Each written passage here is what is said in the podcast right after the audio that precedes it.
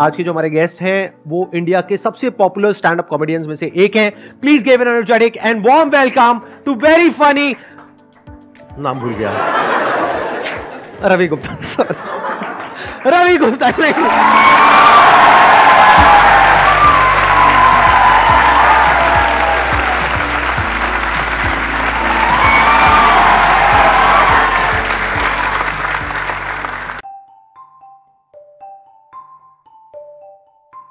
पहली बार ऐसा हुआ कि मैं यहाँ अनाउंस कर रहा था। अभी हाँ, आपने हाँ। देखा क्या हुआ यहाँ से पीछे बैक हाँ, स्टेज से?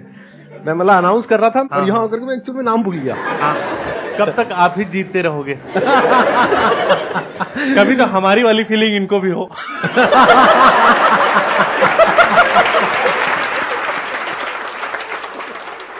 मैं सर को बहुत शुरू से देख रहा हूँ। मतलब मेरा नॉस्टैल्जिया वाली फीलिंग आ रही मुझे। क्योंकि हर एक टाइम आता है जब ज़िंदगी में सबको संदीप महेश्वरी तो चाहिए ही होता है।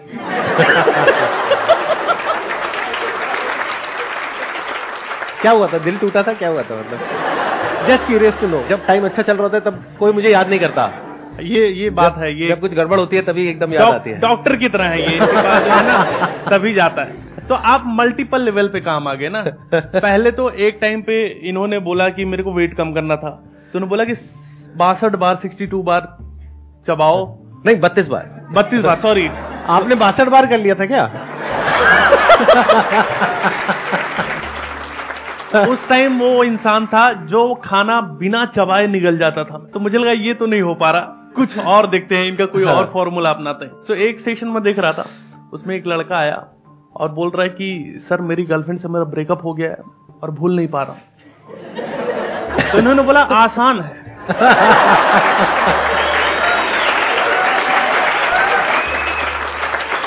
उसने बोला नहीं आसान है। बोल रहा है आपके यहाँ से एक सेशन करके गया था how to not forget things कब से ऐसा हुआ होगा?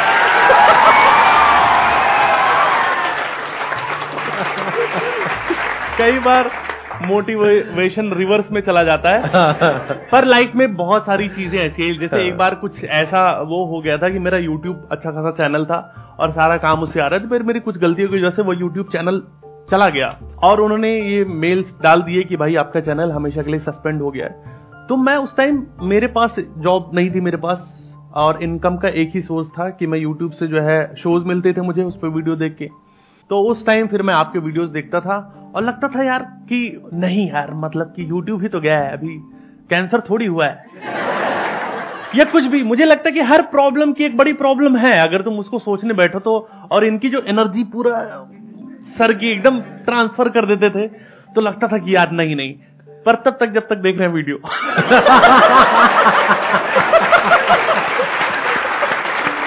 वीडियो देखते टाइम तो यस कर देंगे। फिर बाहर जा रहे पार्क में बैठेंगे अरे यार पर एक्चुअली ये बहुत एक दवाई जैसा काम करता है सर का मोटिवेशन या सर की बातें ना मतलब इतनी पॉजिटिव चीज़ें इतनी पॉजिटिव एनर्जी वो चीज़ तुम्हारे अंदर चली जाती है और एक्चुअली दिशा बदलने वाली चीज़ें होती हैं। ये बातें हैं ये अब, अब मैं बोलने के लिए नहीं कह रहा हूँ। लाइफ में बहुत सारी चीज़ें ऐसी आती हैं जहाँ पर लगता है कि यार कुछ समझ नहीं आ रहा। पर कुछ एक या किताब या कुछ वीडियो देखने की ज़रूरत होती है उस टाइम और वो चीज़ें पूरी बदल देती है। कौन है जिसके पास में कुछ मज़ेदार कुछ है पूछने के लिए? कुछ कंट्रोवर्शियल है? क्या मैंने देखा यूट्यूब पे आपकी कोई कंट्रोवर्सी नहीं है? कुछ एक आध होनी चाहिए नहीं? चलो फिर कर ही देते हैं। नहीं अच्छा लगा जितनी देर बात की।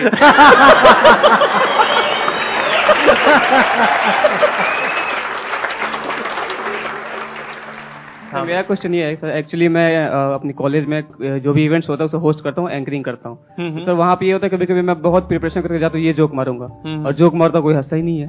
और कभी कभी ऐसा होता है और ये होता है कि कुछ जोक मारो किसी को समझ ही नहीं आया। हम्म, हम्म। तो उस सिचुएशन में फिर मैं ब्लैंक हो जाता हूँ अब क्या करूँ मैं? फिर उस सिचुएशन सर आप कैसे हैंडल करते हो? कोई जोक मारे कोई हंसा ही नहीं। जब भी ये दिमाग में तो संदीप सर का एक बहुत पुराना वीडियो है जिसमें इन्होंने खुद ही दिखाया था कि मेरी बेइज्जती देख लो। जहाँ वो ब्लैकआउट हो गए थे पूरा और सब चीज़ें। हाँ। सो ये तो पार्ट ऑफ़ द प्रोसेस है। मुझे लगता है कि आप जितनी बार स्टेज पे जाओगे और कॉमेडियन या एंकर थोड़ा बेइज्जती सहनी आनी चाहिए। जीवन में ना हमको बेशरम थोड़ा होना पड़ता है। क्योंकि कई बार शो में ऐसे लोग बैठे रहते हैं जैसे नॉर्मली तो जो लोग ऑडियंस अपनी आती है वो एंजॉय करती है बट कई बार शो में ऐसे भी लोग होते हैं जो ज़िंदगी भर नहीं हंसे उनको हँसी भी आ रही है। हाँ। पर इतने सालों से मुँह बना के जो इज़्ज़त कमाई है उन्होंने।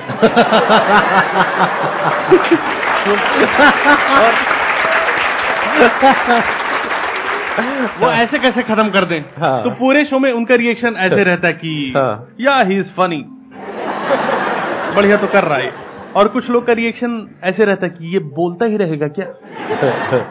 साड़ी पहन के ये नहीं आएगा नाचने के लिए? भाई कॉमेडी से कुछ तो होना चाहिए। एक शो में तो सर मैंने देखा था एक अंकल ने दूसरे को डांट ही दिया था। बोले कि सामने वाला बंदा कुछ बोल रहा है तुम हा हा हा हा कर रहे हो।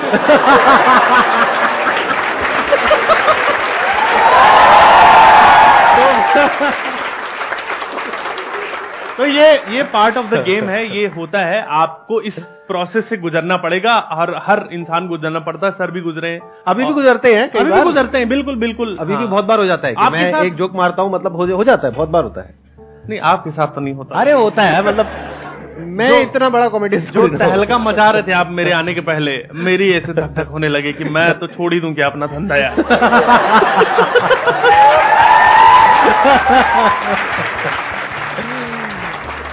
मतलब हल्के फुल्के तरीके से संभालो उसको क्योंकि अगर आप नर्वस हो गए तो वो एक एनर्जी होती है ऑडियंस की। मतलब ऑडियंस समझ जाएगी। ऑडियंस पकड़ लेगी कि भाई यहाँ पे कुछ गड़बड़ हो गई है। अब ऑडियंस एक अलग जोन में चली जाएगी।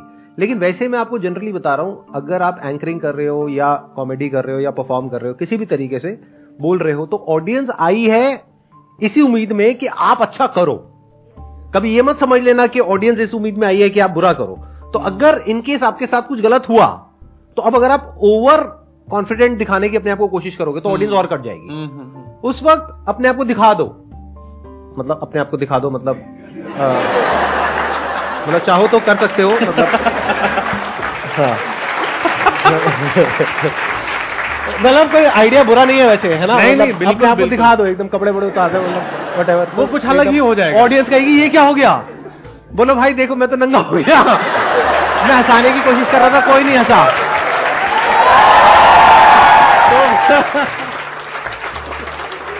आप समझ लो कि आप बेइज्जती का लेवल पार कर गए ना। अभी हाँ। तक आप एम्बेरस हो रहे थे अब ऑडियंस हो रही है। ओहो। अभी और उतारेगा क्या? पर मैं कह रहा हूँ कि इतना भी मत करो कि मज़ा आने लगे लोगों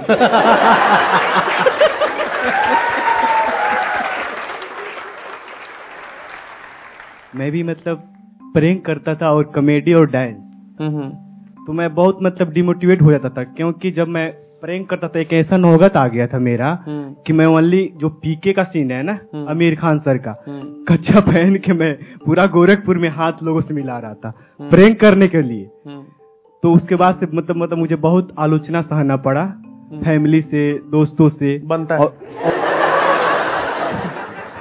और साथ में जो मेरे दोस्त है हम्म, वो वायरल हो गया काफ़ी ज़्यादा वो कपड़े पहन के रहते थे या वो भी कच्चे में थे?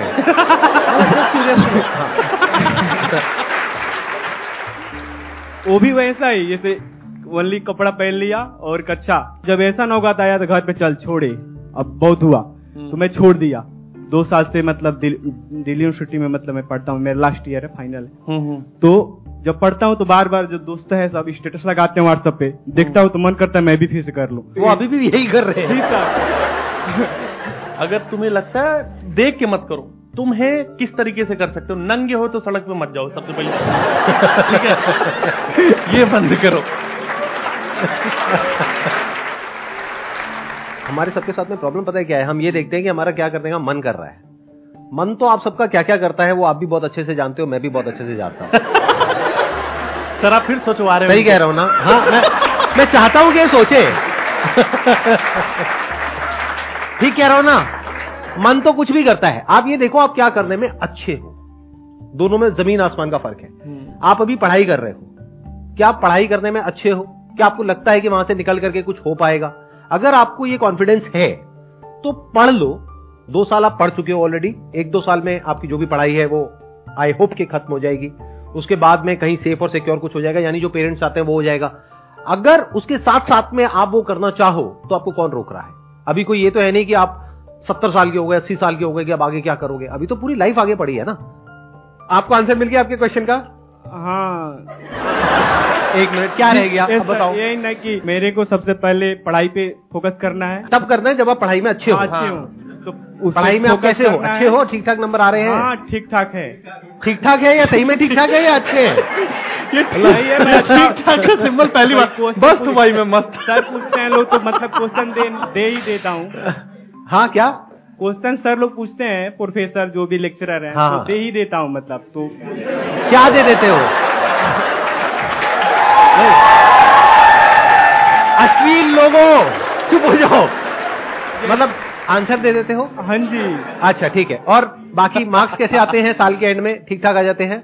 हाँ ठीक ठाक आ जाते हैं। मतलब टॉप करते हो या कैसे? टॉप तो नहीं करता हूँ लेकिन एवरेज नहीं पास से भी ज़्यादा ही। ठीक है तो आई होप आपको आंसर मिल गया आपके क्वेश्चन का। हाँ बस ये कि मैं तो पढ़ाई पे ही ध्यान दूँगा और हाँ। कुछ नहीं। Let's get big round of applause for him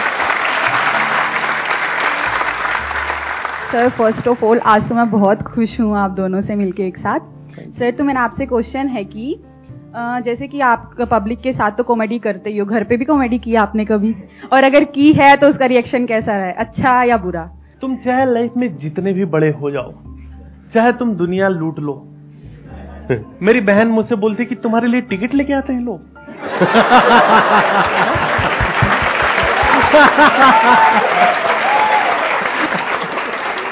घर की मुर्गी दाल बराबर कोई औकात नहीं होती। मम्मी अभी भी बोलती कि बेटा और मेरी मम्मी तो वैसी है कि ये नहीं कि खाना खाओ जो है। बोला हो गए हो मोटे थोड़े ढंग से रह लो।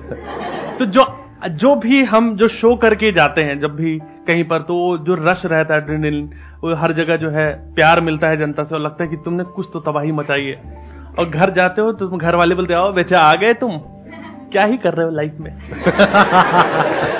तो कॉमेडी तो निकल जाती है अंदर कहीं और जो है। और बस बातचीत होती है खुश हैं घर वाले सर हमारे लिए भी कोई कि हम घर पे कॉमेडी कर सके कोई ऐसा आइडिया आप घर पे कॉमेडी कैसे कर सको आप शादी के लिए हाँ कर दो।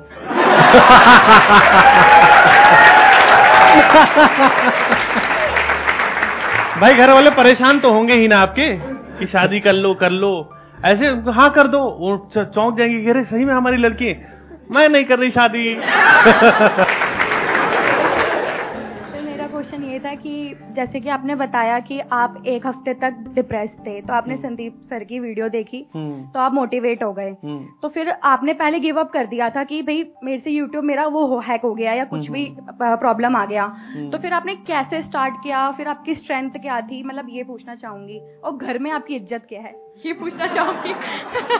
ये लास्ट में वक्त बदल दिया जज्बात बदल दिया वाला हिसाब किताब हो गया सबसे पहली बात तो जब मैं बहुत परेशान हो गया था लाइफ में तो मैं मोमोज खाने निकल गया था। क्योंकि इंस्टेंट तरीका तो वही था कि अभी इस टाइम मेरे को वही खुशी दे सकता है। फिर उसके बाद थोड़ा लगा यार कि ना मतलब कि फिर जब ऐसी लाइफ में आ जाए ना, कि तुमको लग रहा है तुम्हारी लाइफ में अच्छा नहीं हो रहा तो तुम ऐसे दोस्त बनाओ जो तुमसे ज़्यादा गिरे हुए हो नीचे ऐसे लोग बनाओ जो ना मतलब जिनकी हालत बहुत खराब है। मैं वो चीज़ें सोचने लग गया था कि यार क्या खराब है और मुझे कुत्ता तो नहीं काटा, ना रास्ते में चलते हुए वर्स्ट और सोचने लग गया था मैं। लेकिन वो थोड़ी देर के लिए होता है धीरे धीरे करके आप, वो हील करने में टाइम लगता है। क्योंकि वो चीज़ बहुत अंदर तक आपके अंदर है और वो बार बार रहती है ना तो वो प्रोसेस है, वो आपको समझते रहोगे और धीरे धीरे आपको समझ में आएगा कि अगर आप उस तरफ़ ही जाओगे तो आपको लगेगा कि नहीं भाई लाइफ और भी है और तुमको उससे निकलना है, तुमको आगे जीना है और तुमको करना है कुछ। इज़्ज़त की बात ऐसी है, दोस्त। कि अ, मेरी जिससे जिनसे शादी हुई थी उनको मैं जब मेरी वीडियो वायरल हो गई और मेरा पहला शो पूरा हाउसफुल हो गया और मैं बहुत खुश था। मैंने देखा कि लाइन लगी हुई है मेरे शो के लिए और मेरी वाइफ भी अभी जो है उस टाइम उस टाइम गर्लफ्रेंड थी और शो खत्म हुआ। लोग सेल्फी वेल्फी लेके गए फिर मैं उनके पास गया। मैंने बोला कैसा लगा शो? तो बोली खाना खाना है। तो यही इज़्ज़त है प्रायोरिटी सेटिंग सर पहले तो मैं आपका बहुत बड़ा फ़ैन हूँ। और सर मेरा यूट्यूब पे चैनल है ईशू एस प्रैंक नाम से। उस पर एक लाख सोलह हज़ार सब्सक्राइबर हैं। तो सर जैसे मैं कहीं जाता हूँ तो लोगों को वैसे तो पता नहीं रहता मेरे बारे में वो कई बार पहचान लेते हैं मेरे को। तो कोई और बताता है कि ये यूट्यूबर है तो मेरे से पूछते हैं कि भाई तू तो बहुत पैसे वाला होगा। तेरे पे तो ये होगा वो होगा। तो सर आपके साथ भी ऐसे होता था और आप जवाब क्या देते थे? मैं तो हूँ पैसे वाला ना।